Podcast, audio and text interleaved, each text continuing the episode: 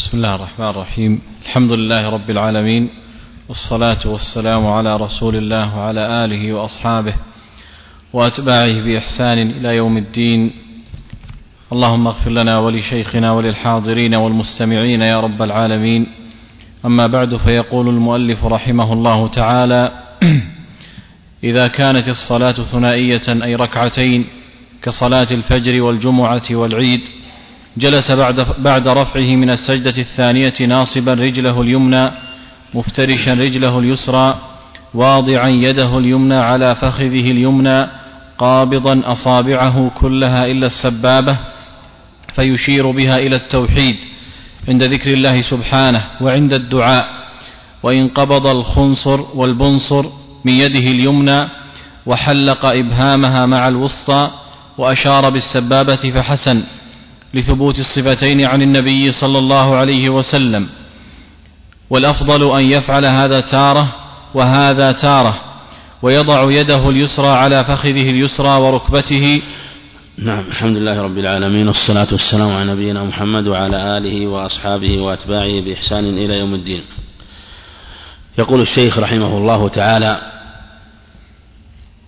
إذا كانت الصلاة ثنائية لما فرغ رحمه الله من صفة الصلاة ببيان كيف الدخول فيها والقيام والركوع والسجود وصفة الركعة الأولى فإن هذا يفعله أيضا في بقية الركعات الحكم واحد.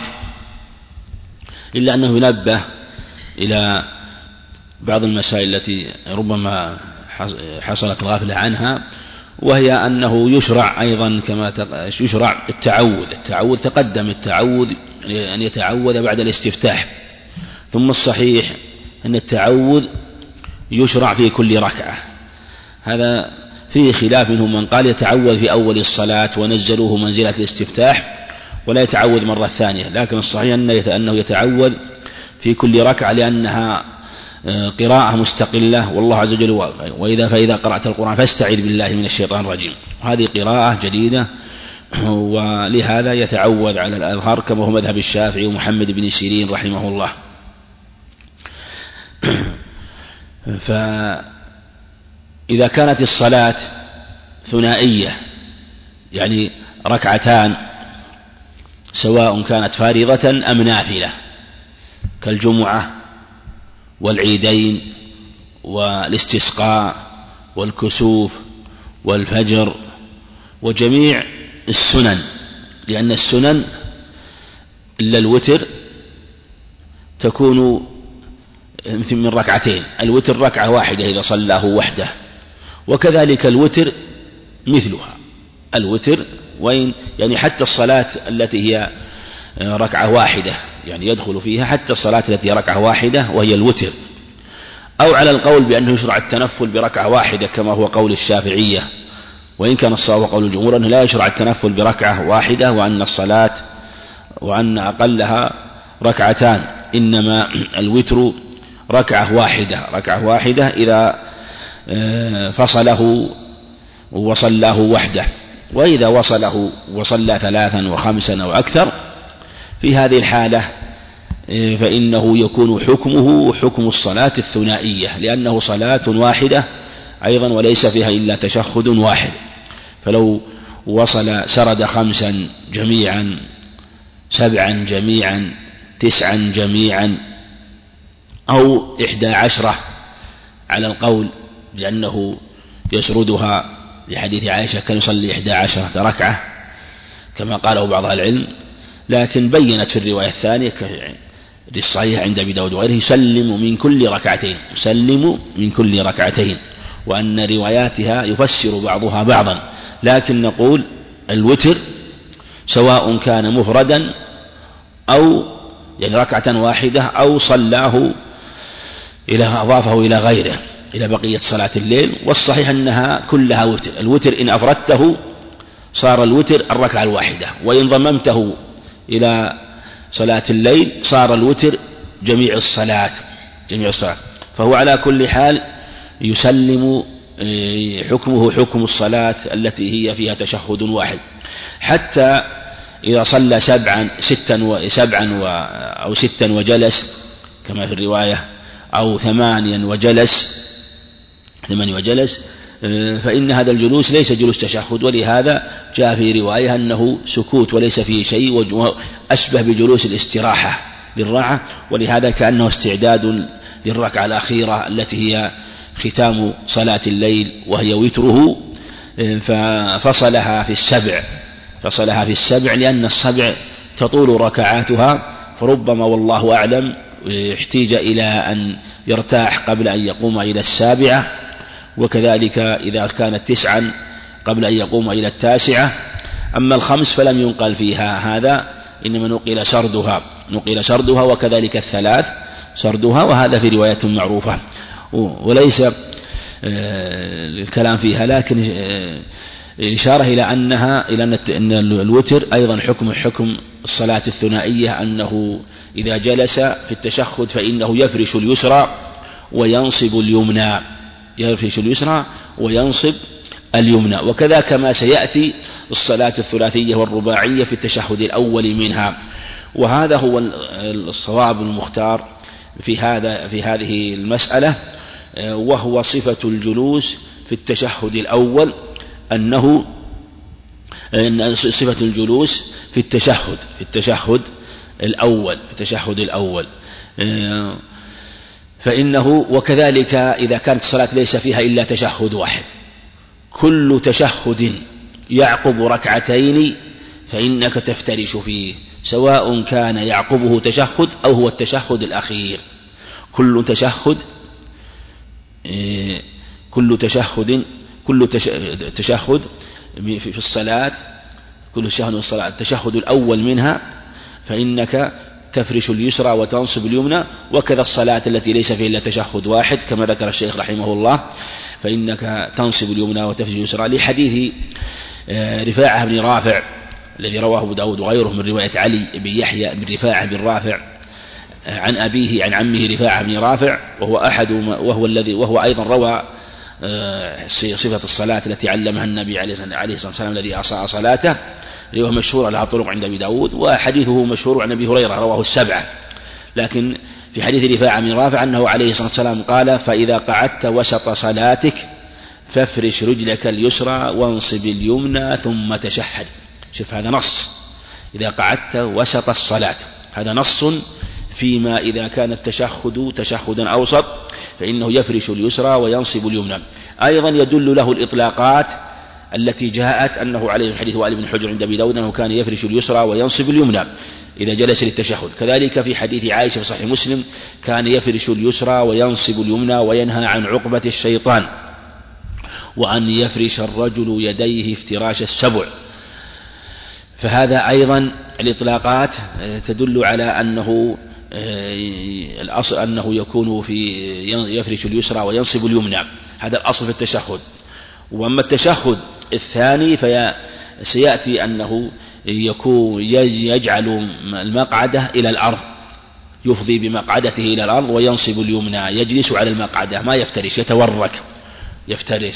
وهذا هو اللي جاء في حديث أبي حميد فحتى إذا كان عند القعدة التي فيها التسليم أخر رجله اليسرى إلى أخرجها رجله اليسرى تحت قدم من تحت قدم اليمنى وجلس على مقعدته وجلس على مقعدته وهذا آه، نص في أنه لأنه لم لأن حديث أبي حميد ذكر التشهد الأول وأنه يجلس على رجله اليسرى يفترشها وينصب اليمنى ثم لما ذكر. القاعدة التي فيها التسليم أخر اليسرى وأخرجها من تحت اليمنى وقعد على مقعدته فعلمنا أن المراد بالتي فيها التسليم فيما فيها تشهدان فيما فيها تشهدان لتقييده فيه ثم ذكره قبل ذلك أنه يفترش وكذلك أيضا حديث رفاع الذي إذا جلست وسط صلاتك.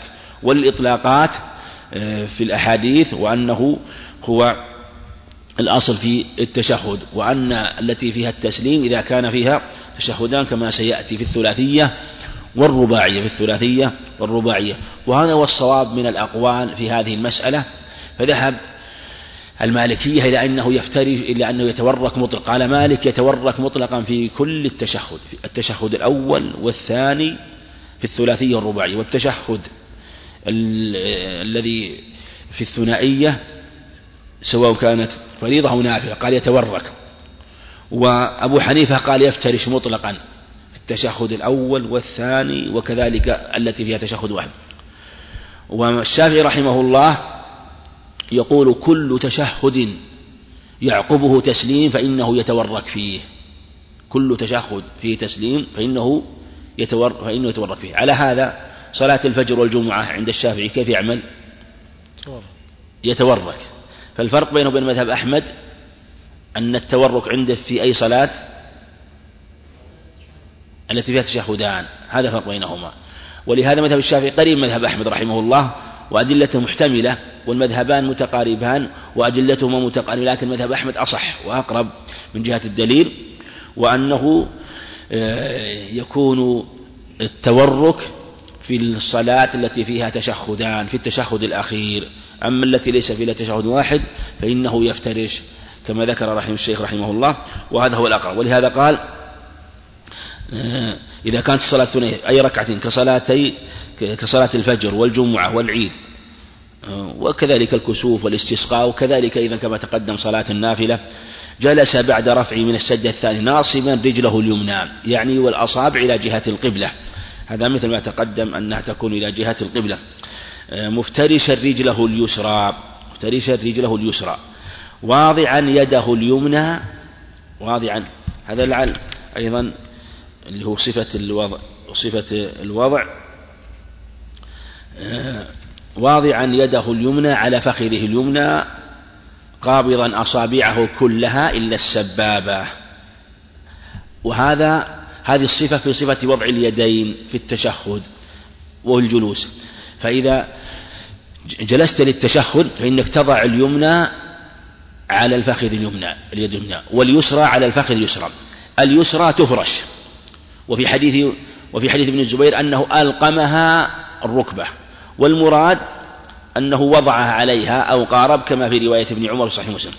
اليمنى جاء لها صفات. جاء لها صفات.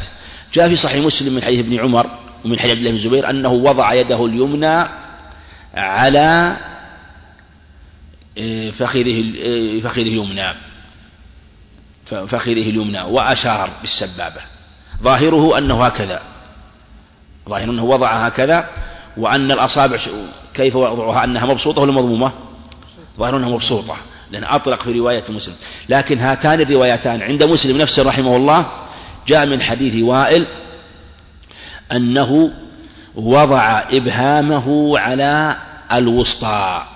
فقيد فبين أن فبين أن المراد بالوضع أنه أن المراد بوضع, بوضع لنفس وضع اليد لكن والإشارة أما صفة صفة الأصابع وكيف وكيف يكون وضعها جاء بالرواية الثانية الأخرى مقيد مبين وعلى هذا تفسرها وتبينها أو نقول تقيد مطلقها آه، آه، فيكون آه، وضع الأصابع بأن يضم ثلاث الأصابع الثلاث وسطا لا يضمها إلى الكف لكن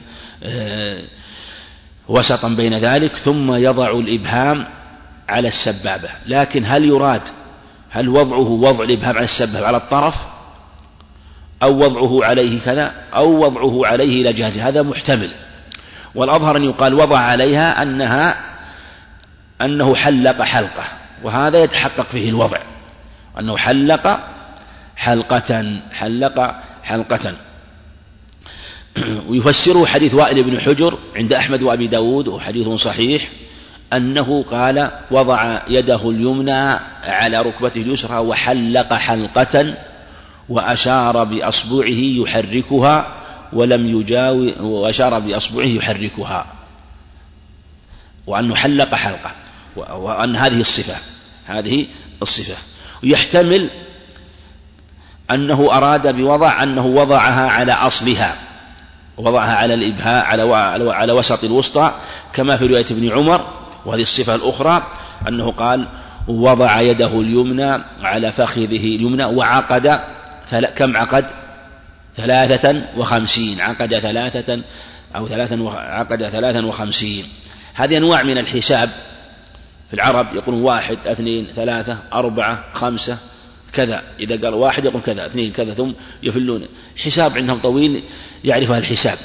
من ضمنه إذا إذا إذا قال ثلاثة وخمسين يقولون ثلاثة عقد ثلاثة وخمسين أي وضع الإبهام في أصل السبابة. هكذا هذا ثلاثة وخمسين. وضع الإبهام في أصل السبابة قريبا من طرف الوسطى إلى جهة الكف إلى جهة الكف محتمل أنه يفسر أيضا بحديث ابن عمر وأنه وضع لكن هذا قد يقال أنه, أنه في نظر من جهة أنه جاء هذا أنها يسمونها بالعقد عقد ثلاثا وخمسين. وهكذا. هذه صفة. هذه صفة. فعلى هذا إذا أخذت بالروايات من جهة الإطلاق كثرة الصفات. تقول هذه واحدة. هذه واحدة. وهذه واحدة. تنتين. وهذه ثلاث. هذه ثلاث. ورواية أن قبض عند مسلم قبض قبض أصابعه كلها. قبض أصابعه كلها. لكنه قبض يظهر أنه يعني قبض الثلاث وفسر ووضع الإبهام على وضع الإبهام على أصل السبابة كما تقدم. جزاك الله خير. وأنه عقد ثلاثة وخمسين. وهي أنواع من الصفة لصفة وضع اليد. أنواع. ابن القيم رحمه الله أراد أن يجعلها واحدة. كما أراد أن يجعل صفة رفع اليد واحدة كما تقدم وأن من قال عند الأذنين أراد أطراف الأصابع ومن قال عند الكتفين أراد طرف الكف من جهة الرسل. لكن ظهر الرواية أنها صفات متعددة ولا حتى لا يحصل تكلف في في ذلك ويكون عمل بجميع الروايات. ثم أيضا كلما تنوعت العبادات كلما كانت أوسع. وكلما كانت أيسر. لا ولكن لا شك أن التحليق أيسر. الوضع هكذا ربما يشق أحيانا خاصة إذا طال.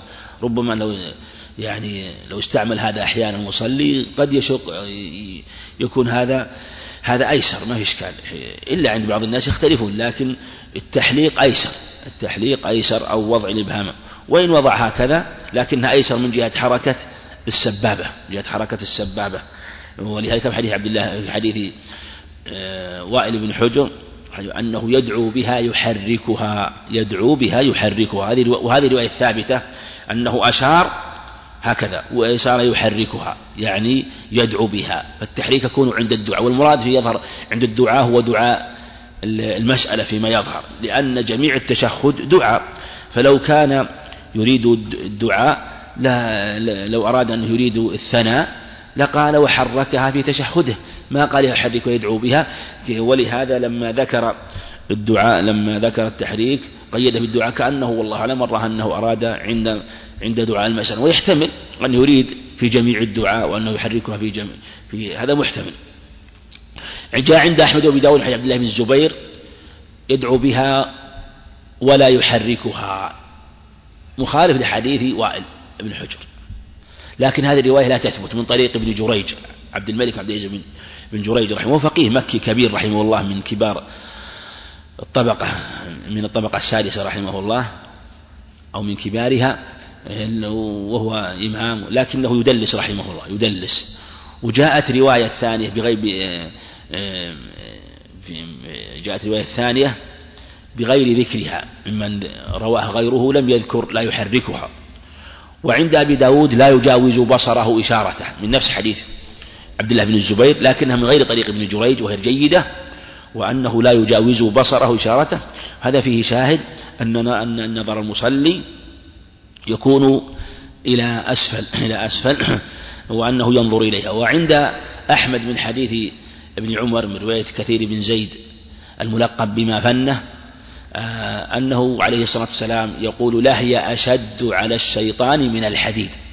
هذه جودها بعضهم وكثير بن زيد هذا له بعض الوهم ومحتمل أن يقال أن هذه الرواية آه، يقال إنها جيدة أو باب الحسن لغيره لكن المعروف كثير بن زيد هذا له أوهام. جاء في رواية أنها مذعرة للشيطان ولا تثبت ولا تثبت. فالشأن أنه سنة تحريك الإشارة بها وتحريكها عند الدعاء وكذلك تحليقها فهذه سنن عظيمة. انظر شوف انظر هذه الصفات العظيمة في الجلوس في التشهد. إذا عمل بها المسلم عاملا عالما ماذا يكون له من الأجر حينما يعمل بهذه السنة؟ ويشير بها إشارة إلى التوحيد. الإشارة هنا إلى التوحيد لأن في حديث سعد بن أبي وقاص عند أحمد وغيره حديث جيد أنه رآه النبي يشير بأصبعيه قال عليه الصلاة والسلام أحد أحد أحد أحد. فهو إشارة إلى التوحيد. وقد كان عليه الصلاة والسلام يستعمل هذا كثيرا في خطبه الإشارة هكذا. ثبت في صحيح مسلم أن بشر بن مروان كان يخطب ويرفع يديه فرآه عمارة بن رويبة فقال قبح الله هاتين اليدين ما كان رسول الله صلى الله عليه وسلم يزيد على أن يشير بها يعني في الدعاء يشير, يشير بها. في الصحيحين أنه عليه الصلاة رفع أصبعه إلى السماء يقول اللهم اشهد اللهم اشهد اللهم اشهد اللهم اشهد ثم ينكتها إلى الناس. إشارة إلى التوحيد. فهذه الإشارة تحقيق لما في القلب من التوحيد مع العمل بذلك بجارحته بأن يشير بالتوحيد ثم هو أيضا يتلفظ به فيجتمع في هذه العبادة في هذه العبادة اعتقاد القلب بتوحيد الله عز وجل وأنه المعبود وحده بقلبه ثم هو يتلفظ به في التشهد أشهد أن لا وحده لا شريك يتلفظ بذلك. جاء في بعض كما سيأتينا في الرواية, الرواية أنه جاء في رواية جاءت وحده لا شريك له. فهو أيضا يشير بيده فاجتمعت في فيها أنواع من الإشارات. وهذه الإشارة يعني إشارة بالجارحة باليد كذلك إشارة القلب باعتقاد توحيده ونطق اللسان بذلك ثم يشير بذلك إلى التحريك إلى تحريكها كأنه بالغ في توحيد الله عز وجل وأنه سبحانه وتعالى هو المسؤول وحده. ولهذا جاء في ذاك الحديث الذي قدمت الإشارة إليه أنها لهي أشد على الشيطان من الحديد كما تقدم. يقول رحمه الله قابضا أصابعه كلها إلا السبابة. تسمى السبابة وتسمى السباحة لأنه يسبح العبد بها والسباب العبد الواحد إذا شاتم أو خاصم أشار هكذا أنت كذا أنت كذا أنت كذا يشير بهذا. لكنها في باب التوحيد إشارة إلى تحقيق التوحيد. والإيمان بالله عز وجل وأنه المعبود وحده فيشير بها إلى التوحيد.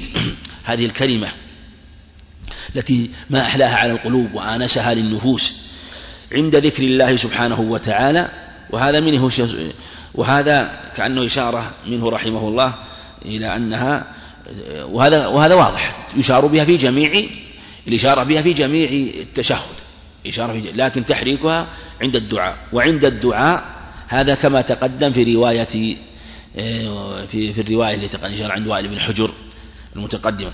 وإن قبض الخنصر والبنصر من يده المحلقة هذه يعني الصفة الأولى في كلامه أنه قبض أصابعه كلها. وكما تقدم أو حلق على الصفة الثانية على حديث عبد الله بن الزبير وحديث وائل بن حجر وهو أصرح لأن فيه حلق حلقة. وأشار بالسبابة فحسن. لأنه كله ورد عن النبي عليه الصلاة والسلام لثبوت الصفتين عن النبي كما تقدم. بل قيل إنها أكثر من صفتين أنها أكثر والأظهر والله أعلم أنه أنها صفتان. هذه صفة وهذه صفة هذا هو الأقرب. وأن البسطة رواية مطلقة قيلت على رواية أخرى. وأن رواية عبد الله بن وضع إبهامه على السبابة يظهر أنه حلق حلقة. وأنه وأنها صفتان فيما يظهر والله أعلم. عن النبي صلى الله عليه وسلم والأفضل أن يفعل هذا تارة وهذا تارة. هذا هو الأفضل لأنها سنن نقلت وهذا في السنن التي لا يمكن الجمع بينها. لأن السنن التي تنقل تارة يمكن الجمع بينها ويشرع الجمع بينها هذه تجمع بينها.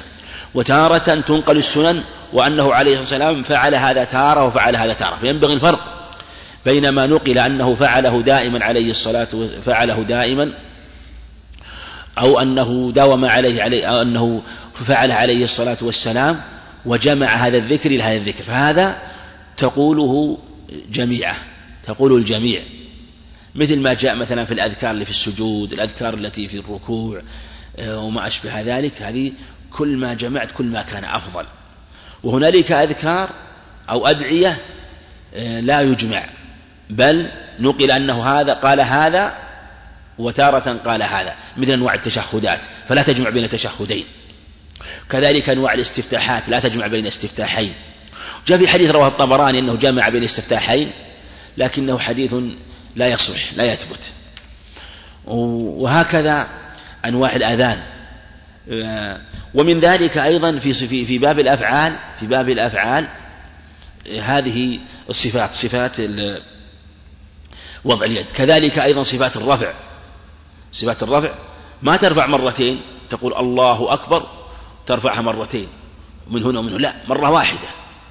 لكن في صلاة أخرى ما هي معنى ترفع إلى المنكبين وتارة ترفع إلى الأذنين.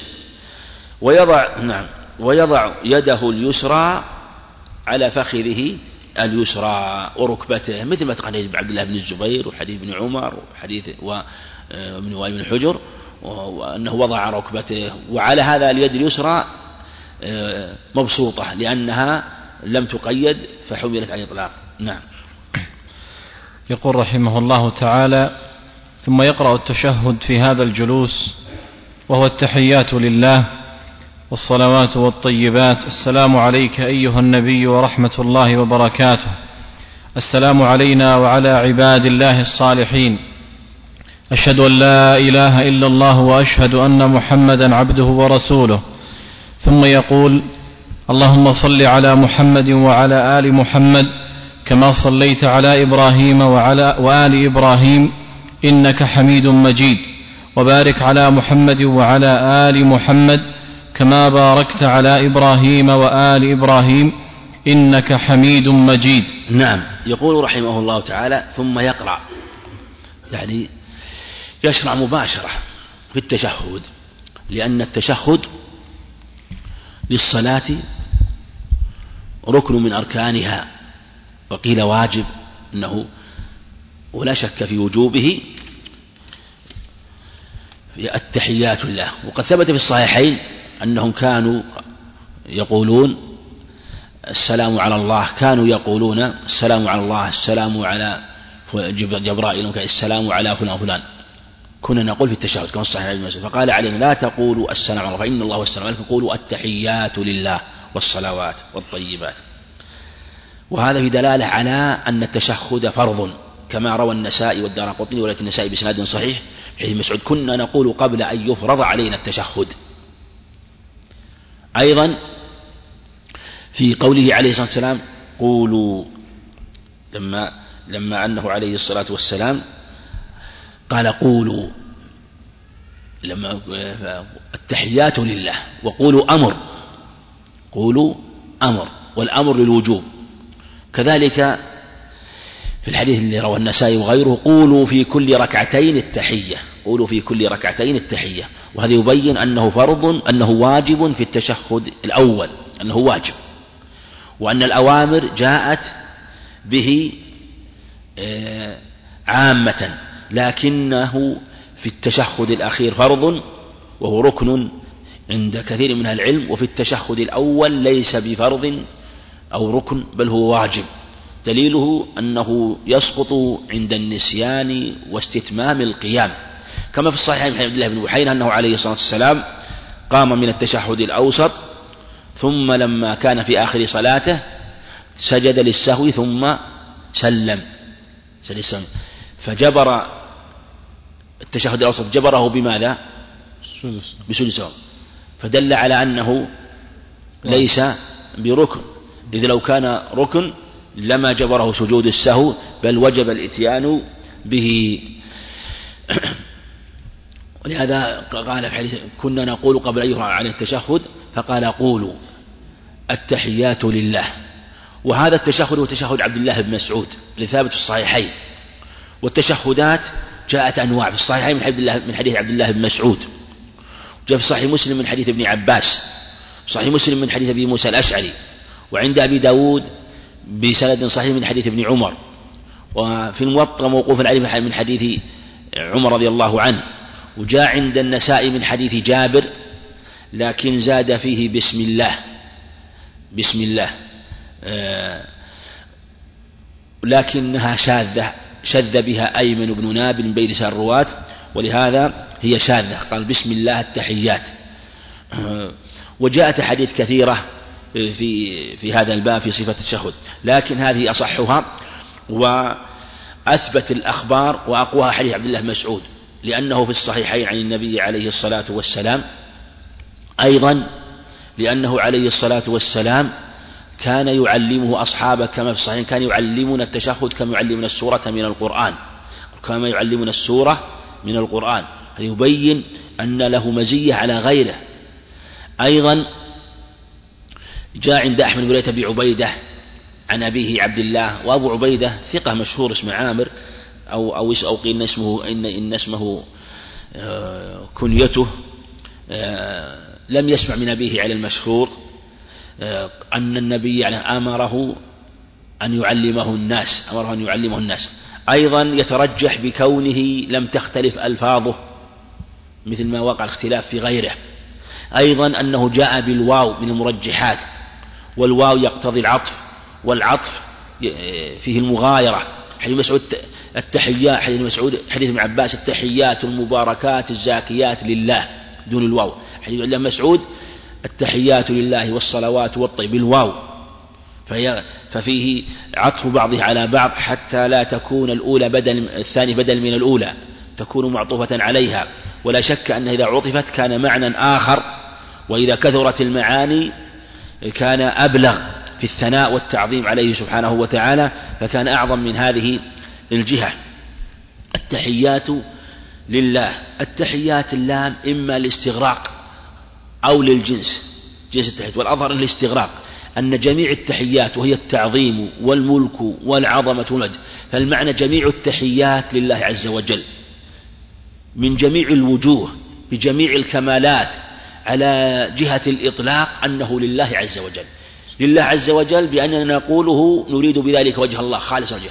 أيضا أن جميع التحيات وكلها لله عز وجل وهذا لا يكون إلا لله. أما غيره سبحانه وتعالى أما غير الله عز وجل فإنه يحيى من وجه دون وجه. أما هو سبحانه وتعالى يحمد من جميع الوجوه ويحيى بجميع الكمالات على كل حال. ولهذا كانت التحيات له. التحيات لله والصلوات. الصلوات الصواب فيها أنها جميع الصلوات والمراد بها الصلوات المفروضة والنافلة تكون له وذكر الصلوات لأنها أعظم العبادات الفعلية. تحيات لله والصلوات والطيبات والطيبات يشمل كل طيب من القول والفعل والله لا يصعد إليه إلا الطيب. ففيه إشارة إلى أن العبد عليه أن يجتهد في عمل الطيبات وقول الطيبات وأن يصاحب الطيبين وأن تكون مصاحبة المكلف من الرجال والنساء للطيبين.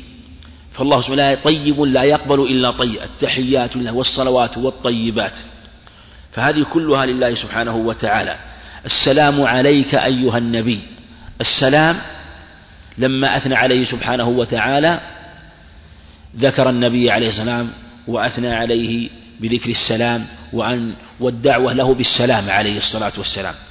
سلامته هو وسلامة شرعه وبأنه سالم من كل نقص وكامل اليوم أكملت لكم دينكم فهو إخبار ودعاء. السلام على السلام عليك أيها النبي. وهنا عليك استحضار لحال النبي عنه للنبي عليه الصلاة والسلام. والدعاء بأن يسلمه الله في كل أحواله. السلام عليك أيها النبي. ورحمة الله. ورحمة الله أيضا. ورحمة الله إذا حلت حل معها الخير والبركة ورحمة الله وبركاته. البركة هي الخير الكثير الخير الكثير المستمر الخير الكثير المستمر المستقر وبركاته من البركة وهي الزيادة في الخير واستمرار الخير وزيادة الخير. والشيء الذي فيه بركة يكون كثيرا يكون كثيرا. يقول شيء مبارك إذا كثر واتسع وحصلت البركة في المال إذا كثر والأولاد إذا كثروا وكذلك الوقت والحال والدين فالبركة لا يعدلها شيء. قال السلام عليك أيها النبي ورحمة الله وبركاته. والبركة ما تقدم هي دوام كثرة الخير ودوامه واستمراره. السلام علينا لأنه عليه, عليه, عليه الصلاة والسلام أولى بالمؤمنين من, من أنفسهم.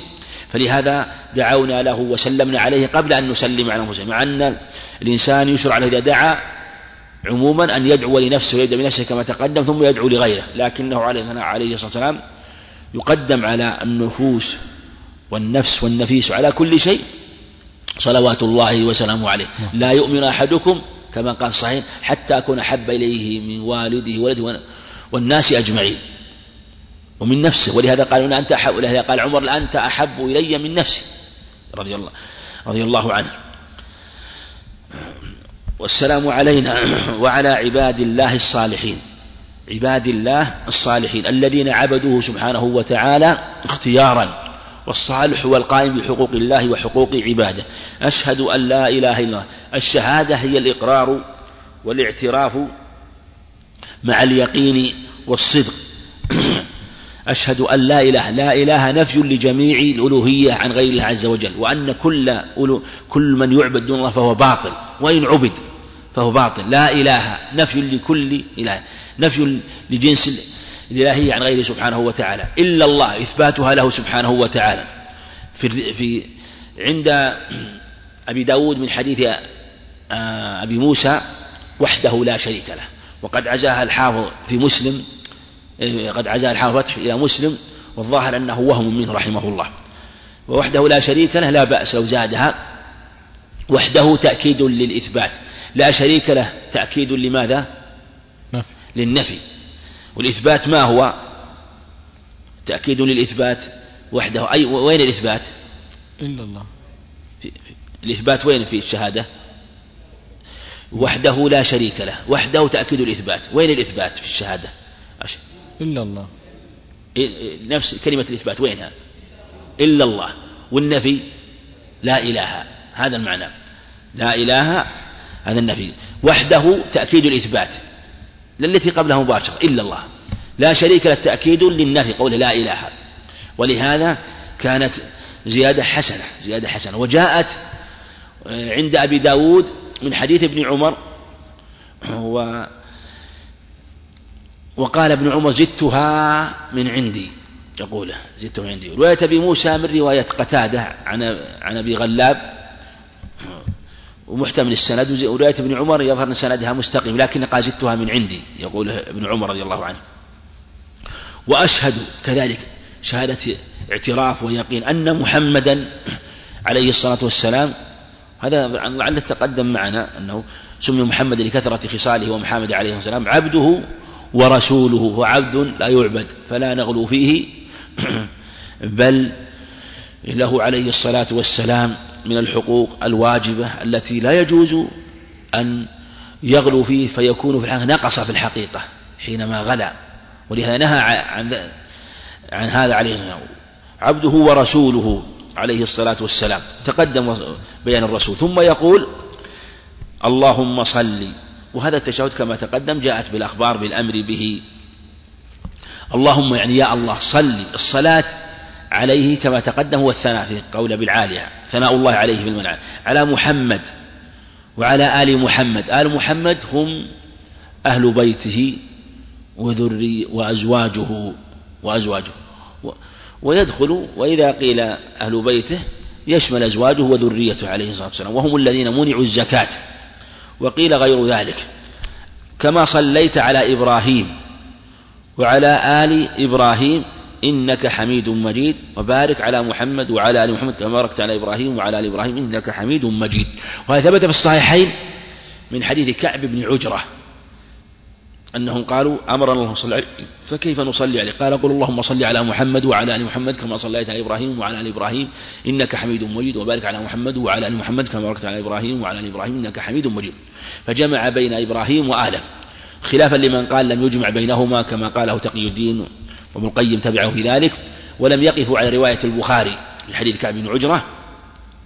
وقد ذكرها البخاري رحمه الله في أحاديث الأنبياء في غير مظانها. وقد كان شيخنا الشيخ ابن باز دائما يشير هذه الرواية في حديث الأنبياء وأنها موجودة في أحاديث الأنبياء. هذه الرواية رواية كعب بن عجرة وأنها خفيت على من لم يطلع عليها في الجمع بين إبراهيم وآله. وكذلك السلام عليه عليه الصلاة والسلام لما قال في قوله آه، أمر في في الصلاة عليه عليه الصلاة والسلام. أيضا جاء حديث عن أبي مسعود عقبة بن عمرو أمرنا الله أن نصلي عليك فكيف نصلي عليك في الصحيحين؟ قال قل اللهم صل على محمد. حديث كعب بن عجرة وحديث أبي مسعود آه، لكن حديث كعب بن عجرة أتم. حديث ابن مسعود أيضا في الصحيحين قل اللهم صل على محمد وعلى كما صليت على إبراهيم. وبارك على محمد وعلى محمد كما باركت على آل إبراهيم في العالمين إنك حميد مجيد. هذا في الصحيحين. عند ابن خزيمة وابن حبان والحاكم والدار قطن بسند جيد. كيف نصلي عليك إذا نحن صلينا في صلاتنا؟ هذا هو وجه الشاهد بأن هذا القول يقال في الصلاة. والله عز وجل قال إن اللهم وملائكته يصلون على النبي يا أيها الذين صلوا عليه وسلموا تسليما. فسألوه عليه الصلاة والسلام كيف يصلون عليه في الصلاة؟ فقال لهم هذا الدعاء وفي هذا الحديث جمع بين إبراهيم وآله. نعم. قال رحمه الله ويستعيذ بالله من أربع فيقول اللهم إني أعوذ بك من عذاب جهنم ومن عذاب القبر ومن فتنة المحيا والممات ومن فتنة المسيح الدجال. ثم يدعو بما شاء من خيري الدنيا والآخرة. وإذا دعا لوالديه أو غيرهما من المسلمين فلا بأس سواء كانت الصلاة فريضة أو نافلة لعموم قول النبي صلى الله عليه وسلم في حديث ابن مسعود رضي الله عنه لما علمه التشهد ثم ليتخير من الدعاء أعجبه إليه فيدعو. وفي لفظ آخر ثم يتخير من المسألة ما شاء. وهذا يعم جميع ما ينفع العبد في الدنيا والآخرة. نعم. يقول رحمه الله تعالى ثم بعد ذلك يعني ويستعيذ نعم ويستعيذ بالله من أربع. يستعيذ بالله من أربع. يعني بعد الفراغ من التشهد يقول يستعيذ بالله من أربع اللهم إني أعوذ بك من عذاب جهنم ومن عذاب القبر ومن فتنة المحيا والموت ومن فتنة المسيح الدجال. وهذا متأكد وقال بعض العلماء بوجوبه. ثبت في الصحيحين هذا من حديث عائشة أنه عليه الصلاة والسلام كان يتعوذ بالله من أربع. اللهم إني بك فتنة المحيا والموت ومن فتنة المسيح من عذاب جهنم ومن عذاب القبر ومن فتنة المحيا والموت ومن فتنة المسيح الدجال. فتنة المحيا والمات وفتنة المسيح الدجال من عذاب القبر وعذاب النار. أيضا جاء الأمر بها من حديث أبي هريرة في قوله عليه الصلاة والسلام إذا فرغ أحدكم من التشهد بلفظ في التشهد من التشهد الأخير فليقل اللهم إني أعوذ بك من فتنة المحيا والمات ومن فتنة المسيح الدجال ومن عذاب القبر ومن عذاب النار. جاء بالأمر إذا فرغ أحدكم فليقل. رواه مسلم. وكذلك أيضا رواه مسلم حديث ابن عباس بلفظ آخر بل جاء تأكده بأنه عليه الصلاة والسلام كان يعلمهم هذا الدعاء كما يعلم السورة من القرآن. ولهذا جاء في ألفاظ عدة في أدعية كان يعلمهم إياها كما يعلمهم السورة من القرآن. ويقول عوذوا بالله من عذاب القبر ومن عذاب النار ومن فتنة المحيرات ومن فتنة المسيح الدجال. وكان طاووس رحمه الله إذا صلى ابنه وسأله بعد الصلاة يسأله هل قالها فإن كان لم يقلها أمره أن يعيد الصلاة. ثم يدعو بما شاء من خير الدنيا والآخرة. ولهذا آه، يدعو بعد ذلك بما أحب من خير الدنيا. جزاك الله خير. يدعو بما أحب من خير الدنيا والآخرة. وهذا هو الصواب الذي ذكره الشيخ رحمه الله. خلافا لمن قال إنه لا يدعو إلا بما ورد أو لا يدعو بملاذ الدنيا. الصواب أن يدعو بما شاء من خير الدنيا والآخرة للإطلاق في الأحاديث التي جاءت. ولهذا ذكر المصنف ذكر رحمه الله تعالى حيث يتخير من الدعاء أعجبه إليه فليدعو به. هذا لا هذا هذا في الصحيحين ولفظ البخاري ثم يتخير من الدعاء بعد ما شاء. ثم يتخير بعد بعد من الدعاء ما شاء. والمعنى واضح أنه يتخير ما شاء. وفي لفظ عند البخاري ليتخير من الثناء ما شاء. وفي لفظ عند مسلم ليتخير المسألة قول يتخير مسألة هذا لفظ عند مسلم. في لفظ ثالث عند البخاري ثم ليتخير من الثناء ما شاء. فجاءت المسألة وجاء الثناء هذا يبين أن أنه وإن فرغ من التشهد.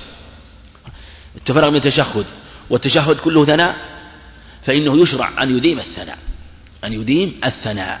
ولهذا ذكر الثناء وذكرت المسألة. وهذا يعم ما ينفع العبد في الدنيا والآخرة من كل ما ينفع هذا هو الصواب. قال بعضهم يعني كان آه، يكره آه، أن يسأل من ملاذ الدنيا آه، من أن يسأل أسألك دارا واسعة وزوجة مثلا كذا أو وظيفة كذا أو سيارة كذا والصواب أنه لا بأس أنه لا بأس أن يسأل وأن يدعو ربه سبحانه وتعالى بالشيء لو عرض له حاجة يسأل ربه من حاجاته في الدنيا للإطلاق في الأخوة. إن العبد في حاجة رحمك الله وإن العبد في حاجة. إلى هذا. فإن لم يتيسر له ذلك لم تتيسر له. وهذا تذلل لله عز وجل ودعاء. فشرع في هذا الموطن الذي هو قبله السلام لأنه موطن دعاء مما ترجى فيه الإجابة. نعم. قال رحمه الله ثم يسلم على يمينه وشماله قائلا السلام عليكم ورحمة الله. السلام عليكم ورحمة الله. نعم. ثم يسلم عن يمينه وعن شماله. وهذا واجب أو ركن على المشهور. والصحيح أنه أن أن التسليمتان وأن التسليمتين واجبتان. هذا هو الصحيح. عن يمينه وعن شماله. خلافا لمن قال إنه لا تجب للتسليمة الأولى وبعضهم حكى الاتفاق عليه وهذا قول كله مرجوح صاب وجوب التسليمتين والأولى آكل. ثبت في الحديث الصحيح أنه عليه الصلاة والسلام كان يسلم عن يمينه. في في في حديث جابر بن سمره أنه عليه الصلاة أنه قال كنا كنا نسلم نقول صلينا خلف النبي يعني نقول السلام عليكم ورحمة الله ونومي بأيدينا. السلام عليكم ورحمة الله ونومي بأيدينا. فقال عليه الصلاة والسلام على ما تومئون بأيديكم كأنها أذناب خيل شمس. حسب أحدكم أن يسلم من عن من عن يمينه وعن شمال معنى عن يمينه وشماله. فكانوا يسلمون. أيضا ثبت في الحديث الصحيح سعد وقاص أنه عليه الصلاة والسلام كان يسلم عن يمينه وشماله. عن يمينه رواه مسلم عن سعد وقاص لكنه لم يذكر ماذا يقول. كان يسلم عن يمينه وعن شماله. وثبت في صحيح مسلم أيضا أنه عليه الصلاة والسلام أنه أن رجلا كان يسلم عن يمينه وشماله فقال عبد الله مسعود أنا علقها وكان رسول الله صلى الله عليه وسلم يفعله. يعني يسلم عن يمينه وشماله. وهذا كثير في الأخبار. بل روى الخامسة من حديث مسعود وحديث صحيح أن ما يبين ذلك ويفسر روايته في مسلم وأن تسليم عيم قول السلام عليكم ورحمة الله السلام عليكم ورحمة الله. وجاء في رواية عند أبي داود السلام عليكم ورحمة الله وبركاته زيادة وبركاته على اليمين. وذكر الحافظ رحمه الله الفتح وذكر وبركاته عن الشمال في نفس البلوغ ذكر حافظ البلوغ. والذي يظهر أن ذكرها في البلوغ آه، ذكر البركات في التسليم اليسار يظهر أنها, أنها إما إن لم تكن وهما منه فإنها من الطبع لأن الرواية المعروفة في داود أن سلم عن يمين أن عن بركات جهة اليمين. جهة اليمين. هذا من حيث وائل بن حجر. وينظر هل جاء من يساره. ويقول آه، الصنعاني رحمه الله وفي نسخة مقروءة صحيحة من عن ابن بن ماجه أنه كان يسلم عن يمينه أنه يقول في يقول وبركاته بحيث مسعود أنه يزيد وبركاته في تسليمه. فهذا يبين أن التسليم عن يمين وعن شمال وإن زاد وبركاته فلا بأس لكن المنقول في الأخبار الصحيحة الكثيرة وقل السلام عليكم ورحمة الله يسلم من عن يمين وعن شماله. وهذا كما تقدم واجب وهذا سواء كصلاة نافلة أو فريضة. بعضهم قال صلاة الليل يسلم تسليمة واحدة لما روى مسلم حديث عائشة رضي الله عنها أنه عليه الصلاة والسلام قال كان يسلم آه، تسليما يسمعنا أو يوقظنا. عند أحمد تسليمة واحدة لكن ينظر سندها ينظر سندها. وقد يقال إن صلاة الليل خففت خففت. وقد يقال إن أن التسليمة واحدة يسمعنا وتسليمة أخرى مثلا تكون على غير صفة أخرى. أو أن المراد أطلقت التسليم من جهة أنها أرادت صفة التسليم هيئة التسليم ولا عدد التسليم إنما أراد صفته من جهة أنه يسلم تسليما لا يكون مرتفعا ولا خفيضا إما يسمع يعني من يكون يقظانا ولا يوقظ النائم. نعم. صلى الله عليكم. يقول رحمه الله تعالى إن كانت الصلاة ثلاثية كالمغرب أو رباعية كالظهر والعصر والعشاء فإنه يقرأ التشهد المذكور آنفا مع الصلاة على النبي صلى الله عليه وسلم ثم ينهض قائما معتمدا على ركبتيه رافعا يديه إلى حذو منكبيه قائلا الله أكبر ويضعه ويضعه ويضعهما أي يديه على صدره كما تقدم ويقرأ الفاتحة فقط وإن قرأ في الثالثة والرابعة من الظهر زيادة زيادة عن الفاتحة في بعض الأحيان فلا بأس لثبوت ما يدل على ذلك عن النبي صلى الله عليه وسلم من حديث أبي سعيد رضي الله عنه وإن ترك الصلاة على النبي صلى الله عليه وسلم بعد التشهد الأول فلا بأس لأنه مستحب وليس بواجب في التشهد الأول ثم يتشهد بعد الثالثة من المغرب وبعد الرابعة من الظهر والعصر والعشاء ويصلي على النبي صلى الله عليه وسلم. ويتعوذ بالله من عذاب جهنم ومن عذاب القبر ومن فتنة المحيا والممات وفتنة المسيح الدجال ويكثر من الدعاء ومن الدعاء المشروع في هذا الموضع وغيره ربنا آتنا في الدنيا حسنة وفي الآخرة حسنة وقنا عذاب النار لما ثبت عن أنس رضي الله عنه قال كان أكثر كان أكثر دعاء دعاء النبي كان أكثر دعاء النبي صلى الله عليه وسلم ربنا آتنا في الدنيا حسنة وفي الآخرة حسنة وقنا عذاب النار كما نعم. تقدم ذلك في الصلاة الثنائية نعم لا. يقول رحمه الله تعالى إن كانت الصلاة ثلاثية تقدم إذا كانت ثنائية لكن إذا كانت ثلاثية كالمغرب أو رباعية كالظهر والعصر والعشاء فإنه يقرأ التشهد المذكور آنفا يتقدم مع الصلاة على النبي عليه الصلاة والسلام وفي هذا الموضع آكد وتقدم حكمه ثم ينهض قائما معتمدا على ركبته تقدم أن الاعتماد على الركبتين أو الاعتماد على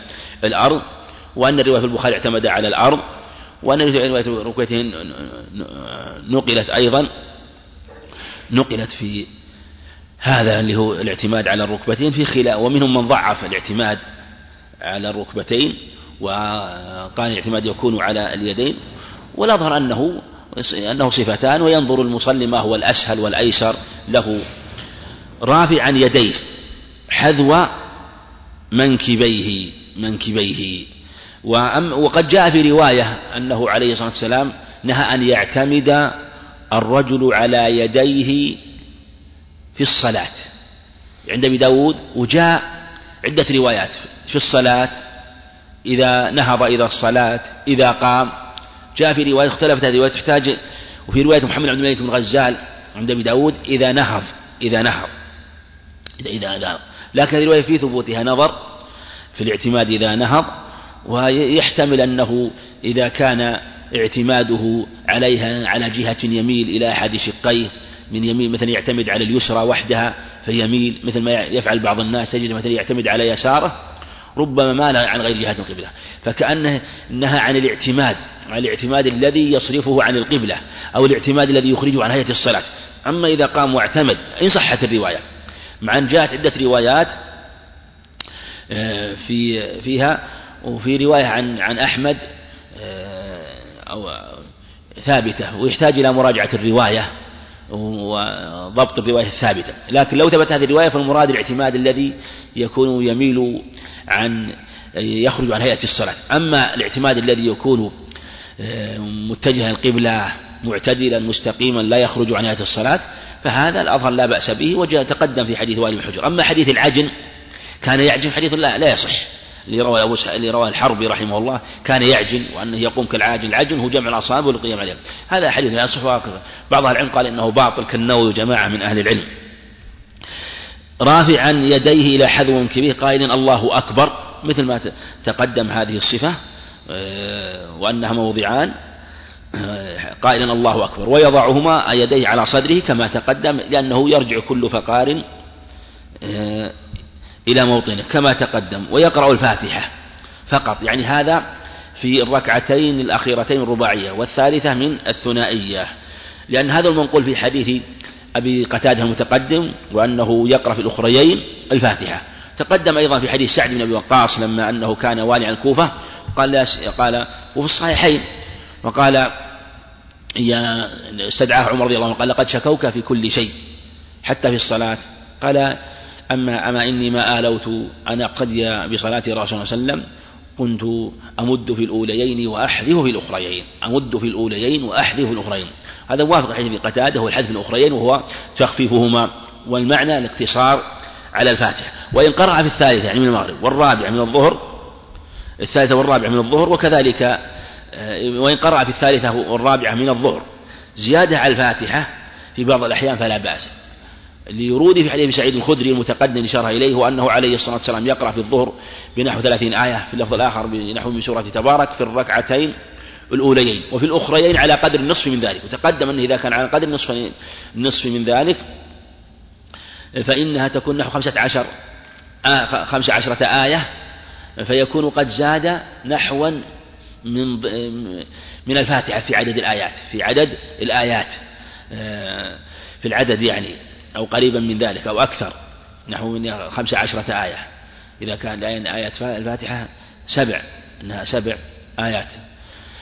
فهذا جاء في حديث سعيد الخدري كما تقدم وتقدم حديث سعيد الخدري أيضا تقدم أيضا في حديث سعيد الخدري أنه كان عليه الصلاة والسلام يمدها مدا طويلا وأنهم يكونون في الركعة الأولى يكون في الركعة الأولى يذهب الذهب إلى البقيع ويتوضأ ويعود وإنه في الركعة الأولى مما يطولها. والرسول عليه الصلاة والسلام صلاته متوافقة متلائمة. فكان إذا أطال كانت صلاته متقاربة. في الركعتين وإن كانت أقصر الأخريين فلا يكون قصرا كثيرا عنها بل هو كانت كما في حديث البراء بن عز وجدت قيامه فركوعه فسجته فجلسة من سجدتين. فسجدته فجلو قريبا من السواء ما خلا القيام والقعود. لثبوت نعم عن حديث وإن لثبوت ما يدل على ذلك مع النبي صلى الله عليه وسلم من حديث أبي سعيد رضي الله عنه. وإن ترك الصلاة على النبي صلى الله عليه وسلم بعد التشهد الأول فلا بأس لأنه مستحب وليس بواجب في التشهد الأول. قصد قصده رحمه الله أن الأحاديث عامة في الصلاة على النبي عليه الصلاة والسلام لما قالوا أمرنا الله نصلي عليك فكيف نصلي عليك؟ قال قولوا ولم يقل في التشهد الأول دون التشهد الثاني فهمنا أنه يشرع في جميع التشهد في التشهد الأول والتشهد الثاني من خصه بالتشهد الثاني دون الأول نقول ما الدليل عليه؟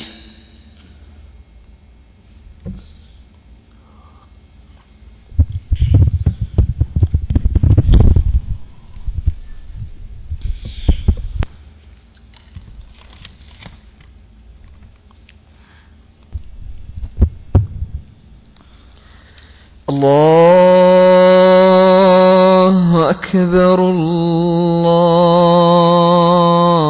الله أكبر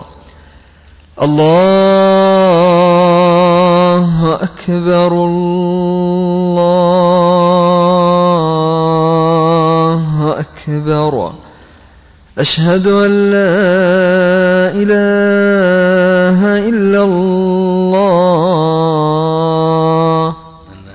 أشهد أن لا إله إلا الله.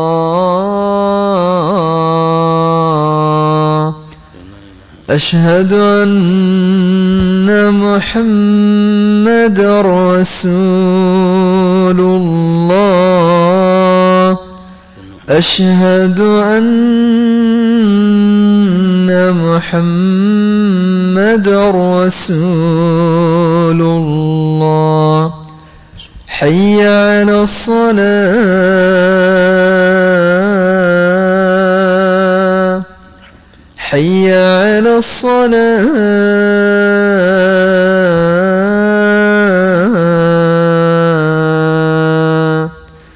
حي على الفلاح.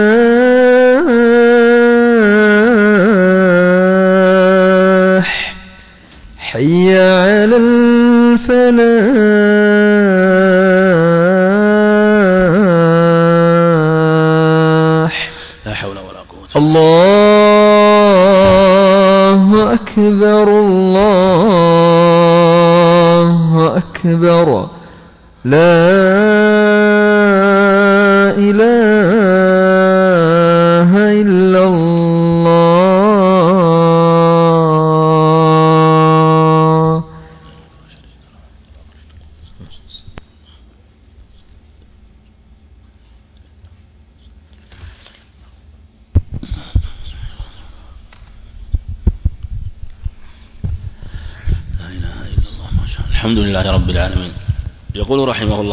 وإن ترك الصلاة على النبي صلى الله عليه وسلم بعد التشهد الأول فلا فلا بأس لأنه مستحب وليس بواجب التشهد الأول.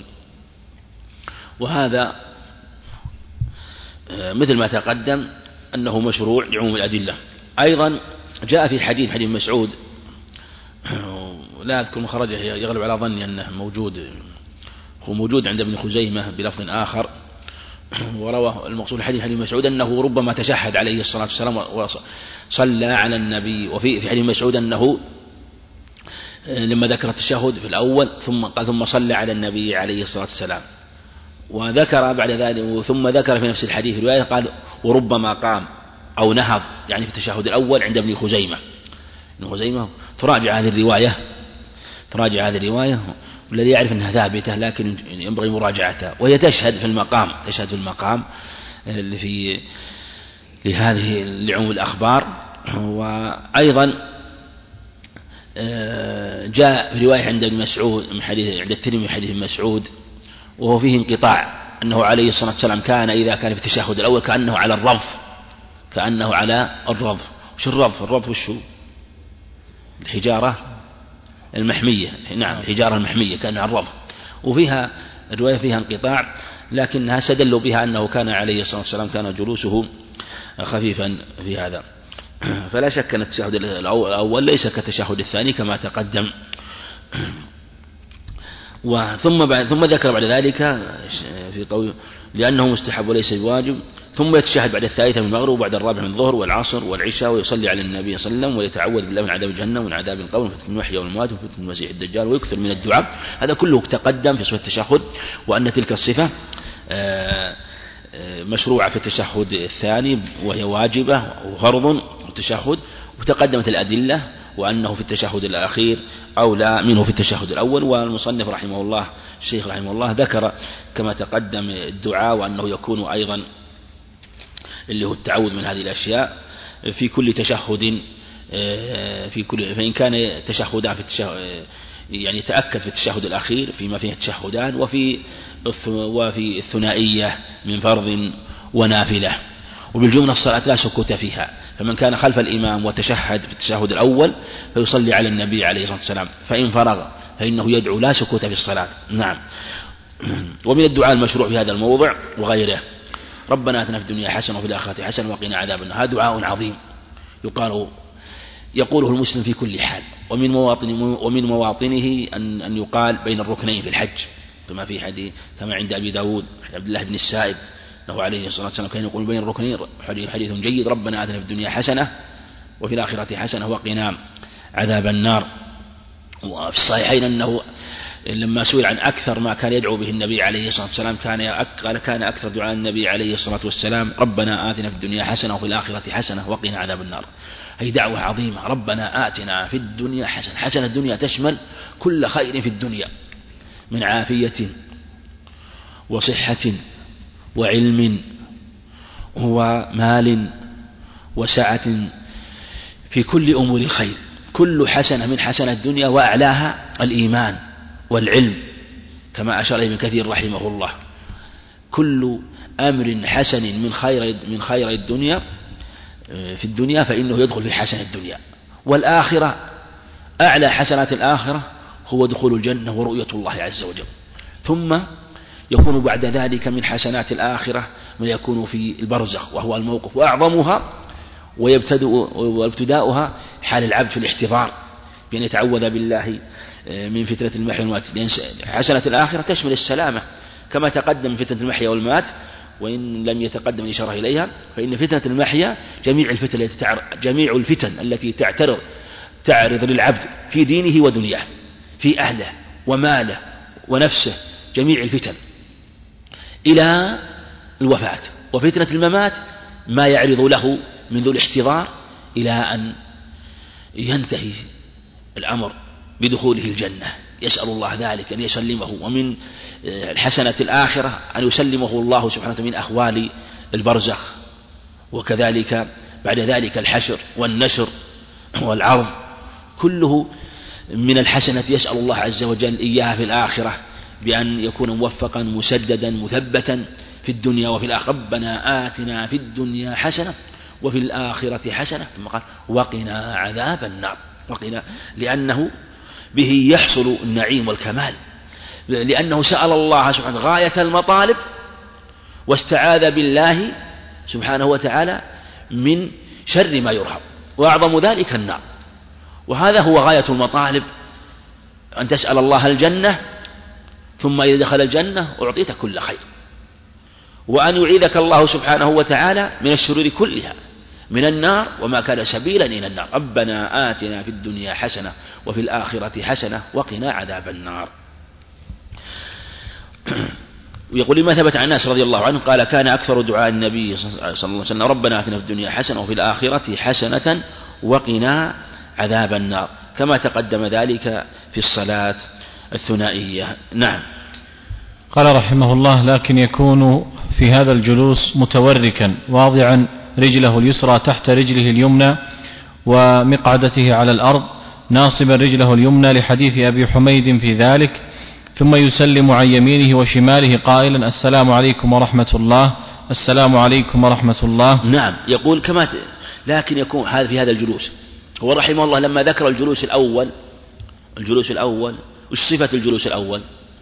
افترش. نعم إيش تقدم؟ نعم. يفترش اليسرى وينصب اليمنى. اليمنى. وهذا يكون في أي جلوس؟ في الجلوس الأول من الثنائية من الثلاثية والرباعية. وكذلك بين السجدة في كل ثنائية سواء كانت فرض أو نفل. يعني في الجمعة في العيدين في الاستسقاء في الكسوف في الفجر في الرواد في جميع السنن كذلك في صلاة الوتر لو صليت ركعة واحدة صلاة الوتر عموما. هذه في التشهد تفرش رجلك اليسرى. إيش معنى تفرش؟ انت تضع مقعدتك على رجلك اليسرى واليمنى منصوبة. إذا هو رحمه الله أراد أن يفرق بين نوعي الجلوس. إذا كانت الصلاة ثلاثية كالمغرب أو رباعية كالظهر والعصر والعشاء يقول لكن يكون هذا استدراك يكون في هذا الجلوس متوركا. إيش معنى متورك؟ تكون يكون الورك والمقعدة إلى الأرض. ما تجلس على قدمك اليسرى تفضي بالورك إلى الأرض. كأنك في لأنك في ختام صلاتك الثلاثي والرباعي وهذا هو المتقدم في حديث أبي حميد رضي الله عنه لما قال فلما كانت الركعة الجلسة التي أو القعدة فلما كانت القعدة التي فيها التسليم جلس على مقعدته وأخرج رجله اليسرى تحت من تحت رجله اليمنى ونصب قد ونصب قدمه اليمنى. أخرج رجله اليسرى أخرج رجله اليسرى من تحت اليمنى ونصبها اليمنى ونصبها. تقدم أيضا الحديث إذا كنت في وسط صلاتك. أنه فرق بين وسط الصلاة وآخرها. وهذا هو الصواب كما تقدم. لحديث أبي حميد هذا هو المراد. وحديث أبي حميد فصل في المسألة. ولهذا ترجح قول الإمام أحمد رحمه الله في هذا. هذه الصفة هذه الصفة عند الجمهور عند العلم سنة ليست بواجب. فلو أنه افترش في جميع التشهد أو تورك في جميع التشهد لا بأس لا بأس. لكن هذا هو الأفضل أن تتورك تتورك في الثلاثية والرباعية في التشهد الثاني. تفترش في كل ثنائية في كل ثنائية. وكذلك في التشهد الأول من الثلاثية والرباعية تفترش تفرش اليسرى وتنصب اليمنى. هناك صفة أخرى للجلوس رواها مسلم الله بن الزبير وصفة غريبة وهي أن تجعل قدمك اليسرى بين الفخذ والساق. تصورتموها؟ تجعل قدمك اليسرى بين الفخذ والساق.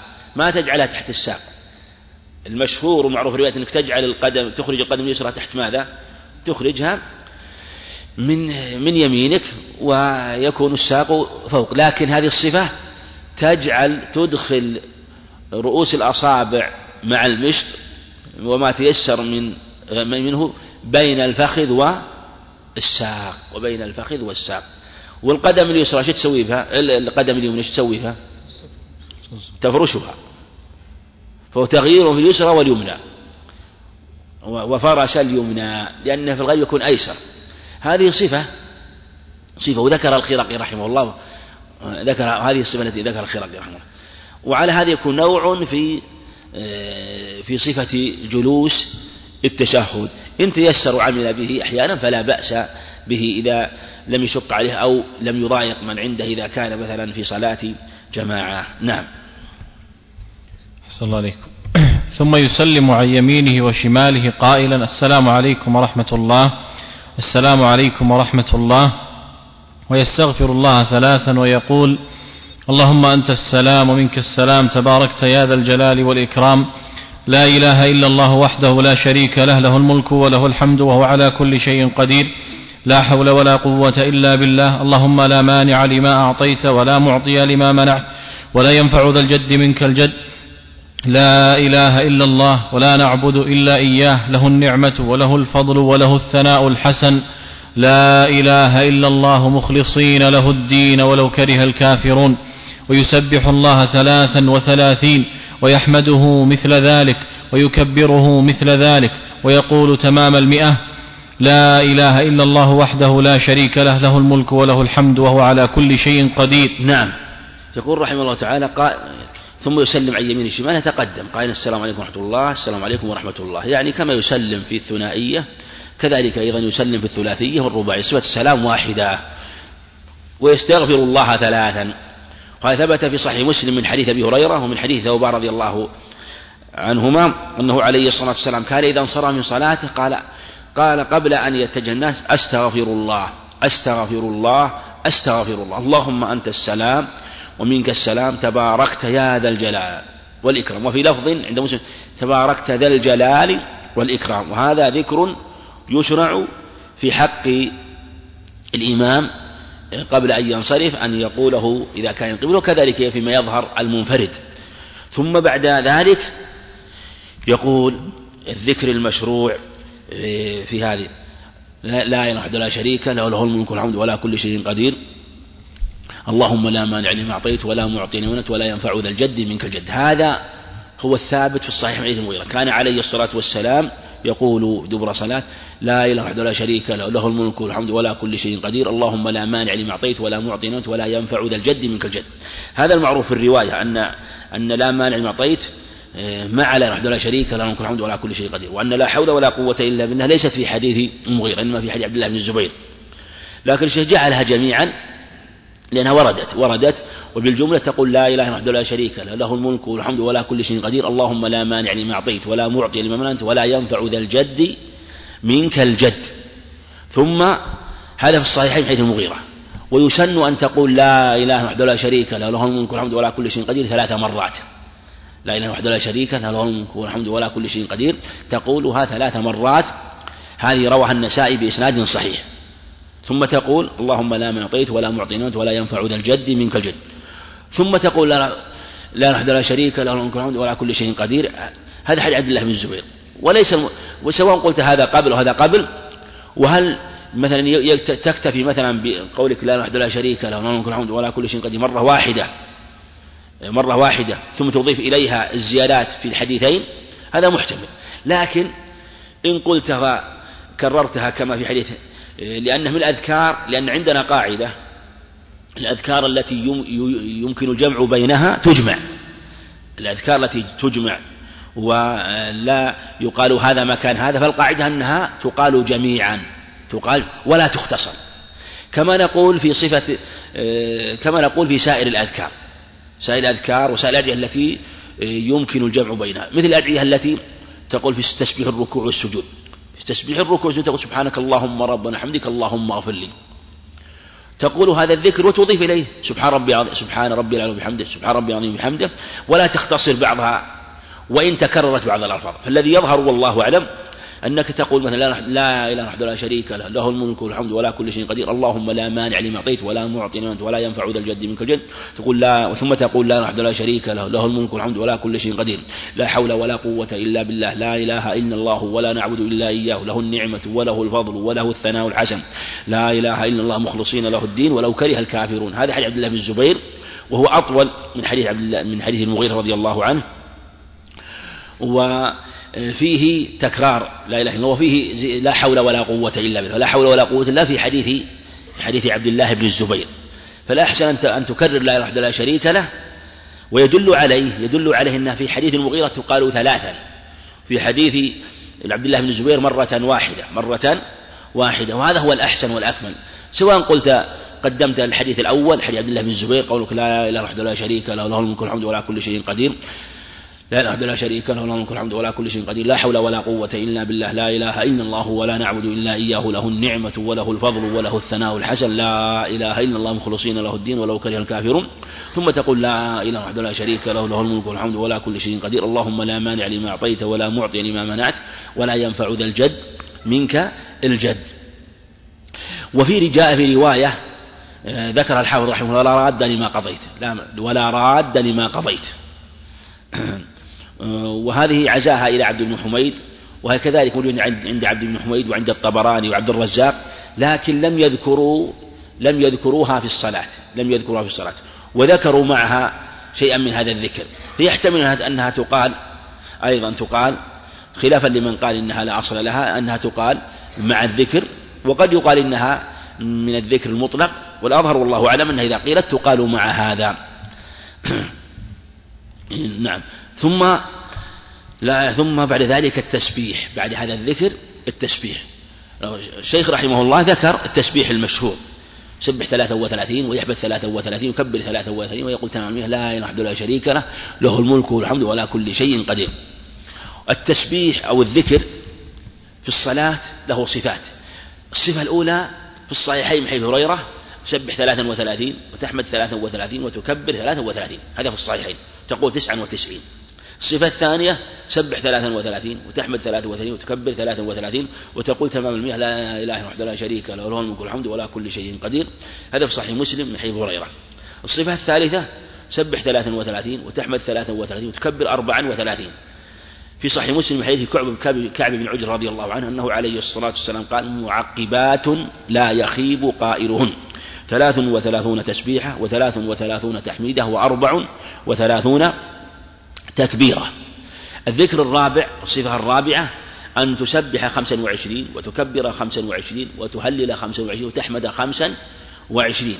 حيث ثبتت عند النساء بإسناد صحيح في زيد بن ثابت أنهم كانوا يسبحون ثلاثا وثلاثين. الحديث فأري رجل من الأنصار في رؤيا فقال اجعلوا معها لا إله إلا الله واجعلوها خمسا وعشرين. فأخبر النبي صلى الله عليه وسلم فقال اجعلوها كذلك. ورواه النسائي عقب أيضا بإسناد آخر حسن من رواية عبد العزيز بن أبي رواد وفيه من حديث ابن عمر وهو سند حسن وفيه نفس القصة وأنه رآه وهذا يؤكد ويؤيد تلك الرواية واتفاقها معها في اللفظ والمعنى وفيه أنه أري رجل أو رجل من الأنصار فقال اجعلوها خمسا وعشرين تسبيحة وخمسا وعشرين تكبيرة وخمسا وثلاثين تحليل وخمسا وعشرين تهليلا وخمسا فأخبر النبي بذلك فعليه الصلاة والسلام فقال اجعلوها كذلك. وهذا هو النوع ماذا؟ الرابع أن خمسا وعشرين خمسا وعشرين. النوع الخامس رواه أبو داود والترمذي والنسائي عند عند الثلاثة بإسناد صحيح من رواية وهو رواية عطاء بن السائب عن أبيه آه، عن عبد الله بن عمرو بن العاص رضي الله عنهما. وعطاء بن السائب معروف أنه مختلط لكن رواه عنه شعبة بن الحجاج مولاهم العتكي مولاهم بسطام الواسطي رحمه الله إمام ثقة رحمه الله. إذا وقع في إسناد فاشدد يديك به كما يقول بعض الحفاظ. وفيه أنه روى عن عن عن عطاء وقد روى عنه قبل الاختلاط. ورواه أيضا النسائي عنه من طريق حماد بن زيد وقد روى عنه قبل الاختلاط. وفيه أنه عليه الصلاة والسلام قال خلتان لا يحافظ عليهما رجل مسلم إلا دخل الجنة. عشر يعني تسبحون دبر كل صلاة أو تقولون دبر كل صلاة عشر تسبيحات وعشر تكبيرات وعشر تحميدات عشر تحميدات.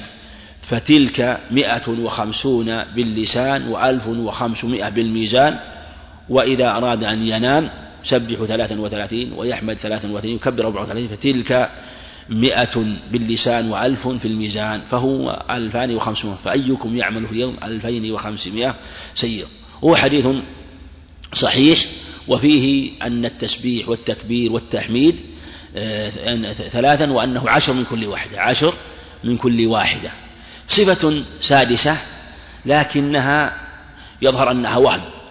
إحدى عشرة تسبيحة وإحدى عشرة تحميدة وإحدى عشرة تكبيرة.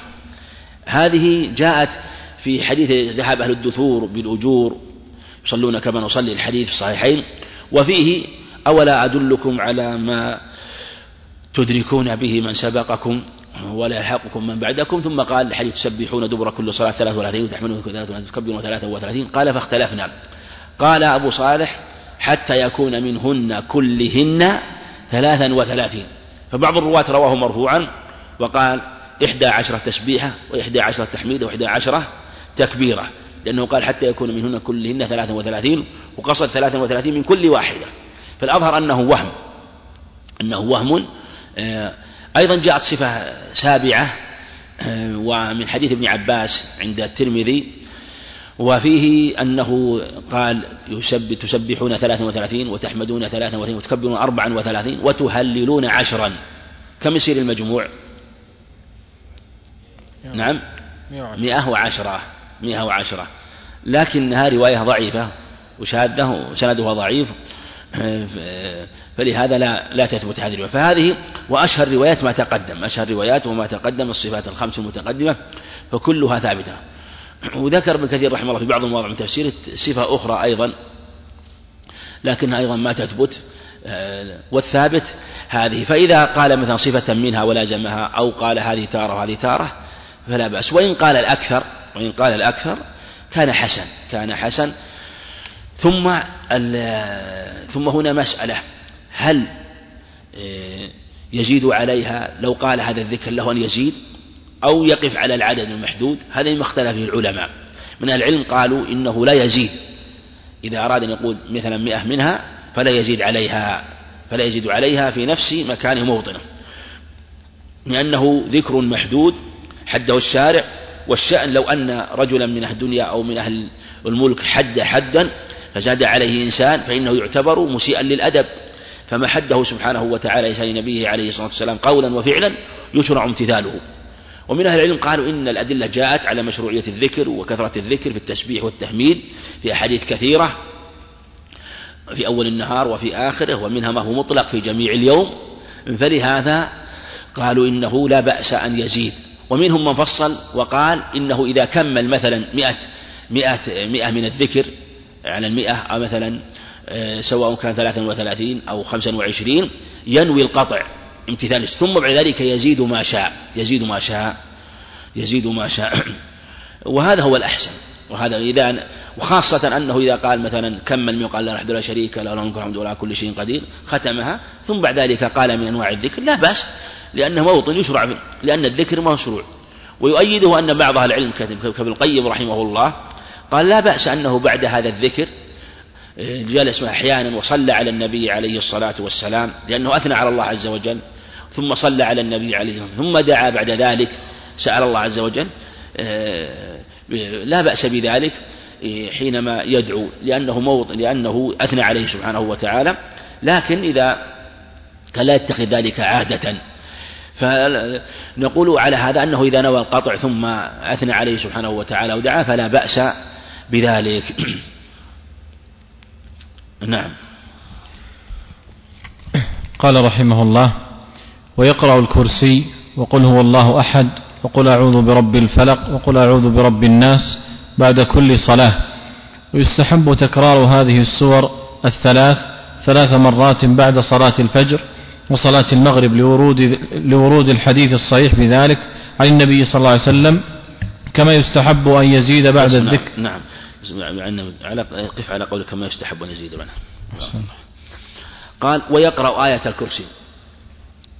الله لا إله إلا هو الحي القيوم. هذه آية الكرسي أيضا. أيضا ننبه أيضا من من الأذكار التي تقال أيضا آه، لحسن تنبيه عليها أنه آه، يشرع أن يقول من الذكر الذي يقال بعد آه، من أذكار الصلاة التي تقال بعد التسليم سبحانك اللهم وبحمدك أشهد أن لا إله إلا أنت أستغفرك وأتوب إليك. هذا الذكر هذا الذكر العظيم الذي يقال في ختام المجلس. هذا ذكر يقال في ختام المجلس ويقال في ختام الوضوء ويقال في ختام الصلاة. هذا ذكر عظيم. ثبت السنة أنه يقال في ختام المجالس. ختام المجلس في أحاديث كثيرة صحيحة حديث برزة وحديث عبد الله بن عمرو وحديث كثيرة. آه، وجاء أيضا حديث سعيد الخدري أنه يقال في بعد الوضوء. سبحانك اللهم وبحمدك أشهد أن لا إله إلا أنت أستغفرك وأتوب إليك.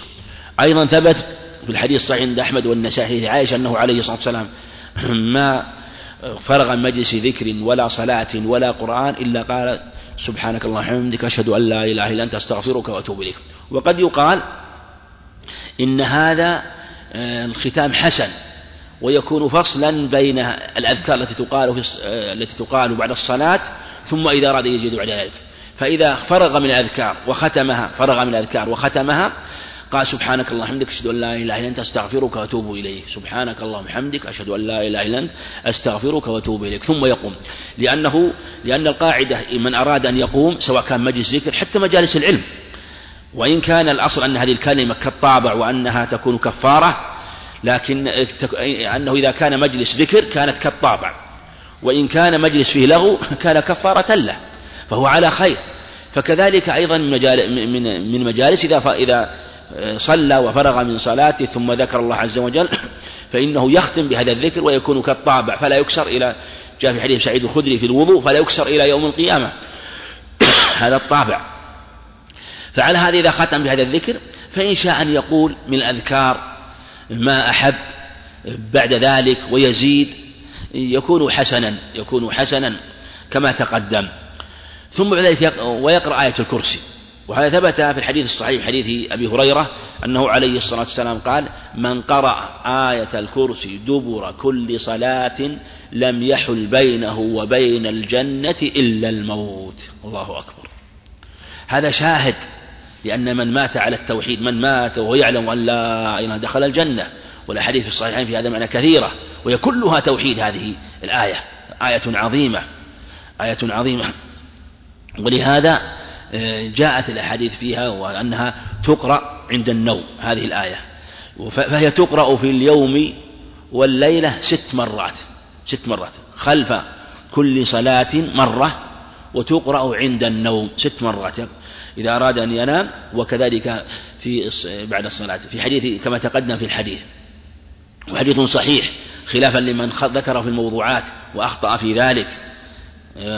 وهو على شرط البخاري كما قاله بعض الحفاظ أنه على شرط البخاري. وبعض أهل العلم لما علم به لازمه لازمها ولم يتركها ولا مرة واحدة. آه، وكذلك أيضا وقل والله أحد. وقل والله أحد هذه جاءت في رواية عند الطبراني. في رواية عند الطبراني قل هو الله أحد لكن ينظر في ثبوتها. ولما تحقق سندها وأعرف في سندها فيها شيء من اللين. وكان شيخنا رحمه الله يقول بها ويقول إنها قد يشهد لها الأحاديث التي جاءت في أن المعوذتين حديث عقبة بن عامر أنها تدخل وتشمل أنها مع مع قوله قل والله احد قل رب الفلق ورب الناس وأنها جميعا هذه القواقل وأنها إذا ذكرت ذكرت معها وقد عزاها الحافظ رحمه الله إلى الطبراني قال وزاد الطبراني قل هو الله أحد فهي وجاءت في عدة أخبار جاءت في عدة أخبار فهي تقال وثبت في حديث عقبة عند أهل السنن أنه عليه الصلاة والسلام أمره أن يقرأ المعوذتين دبر كل صلاة المعوذين. فالمعوذتان قل أعوذ برب الفلق قل أعوذ برب الناس تقرآن مرة واحدة دبر كل صلاة. كما فيها قل أعوذ آه، برب الفلق قل رب الناس. لحديث عقبة بن عامر. وفي حديث عقبة عند النسائي أنه عليه الصلاة والسلام قرأها في صلاة الفجر. قرأ هاتين السورتين قل رب الفلق ورب الناس في صلاة الفجر لما كان مسافرا لأنه قال له ألم ترى إلى سورتين؟ أن علمه سورتين. فكأن عقبة يعني لم يهتش لأنهما قصيرتان. يريد سو... لأنه أمر سأل النبي عليه الصلاة والسلام أن يقرأه شيئا من القرآن فأقرأ هاتين السورتين يريد أن يقرأه شيئا طويلا. فكأنه لم يعني تقع ذاك الموقع من جهة أنهما قصيرتان. فالنبي عليه الصلاة والسلام قرأ بهما ثم التفت إليه لما فرغ ومع قال كيف رأيت؟ كيف رأيت يعني إشارة فعلم أنهما سورتان عظيمتان. ولهذا في صحيح مسلم أنه لم يرى مثلهن وفي لفظ لم يت... وفي لفظ عند غيره لم يتعوذ متعوذ مثلهن. ولما نزلت هاتان السورتان حين سعيد الخدري عند الترمذي تعوذ بهما وترك ما سواهما عليه الصلاة والسلام. فهما سورتان عظيمتان. فلهذا آه، تقرأ بعد هاتين السورتين مع قل والله أحد. خلف كل صلاة. المغرب والعشاء كما يقول الشيخ رحمه الله ويستحب تكرار هذه السورة ثلاث مرات بعد صلاة الفجر وصلاة المغرب لورود الحديث الصحيح بذلك عن النبي صلى الله عليه وسلم. هذا في حديث معاذ بن عبد الله بن خبيب عن أبيه عبد الله بن خبيب أن كما رواه النسائي بإسناد صحيح أنه قال له قال النبي له عليه الصلاة والسلام أمر أن يقرأهما ثلاث مرات قال اقرأ بهما إذا أصبحت وإذا أمسيت. أو اقرأ به ثلاث مرات كلما أصبحت وكلما أمسيت. العلماء قالوا إن هذا يكون أولى ما يكون بعد صلاة الفجر أولى ما يكون بعد صلاة الفجر. فهما تقرأان ثلاث مرات بعد الفجر وثلاث مرات بعد المغرب. ولأن هذا له شأن أول النهار وآخر النهار. أول النهار وآخر النهار. وهذا قد يشهد لقول من قال من أهل العلم أو من يرى أن الورد يكون أول النهار.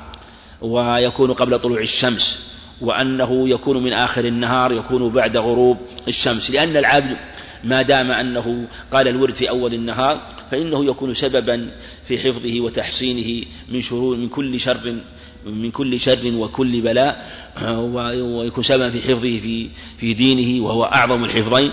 ثم بعد ذلك يتلو الحفظ في الدين في الدنيا.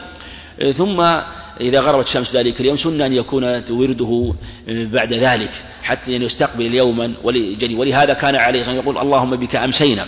وإن كان المساء يكون من زوال الشمس لكنه إذا غربت الشمس فإنه يدخل في خلق جديد وهو الليل والله يقلب الليل والنهار ويكور الليل عن النهار والنهار عن الليل. فإن أخره هذا الوقت حسن وإن بادر به وقرأه بعد العصر فلا بأس بذلك كما تقدم. فالشأن أن يحافظ على هاتين على هذه السور بعد الفجر وبعد المغرب كما تقدم. والله أعلم. وصلى الله وسلم وبارك على نبينا محمد.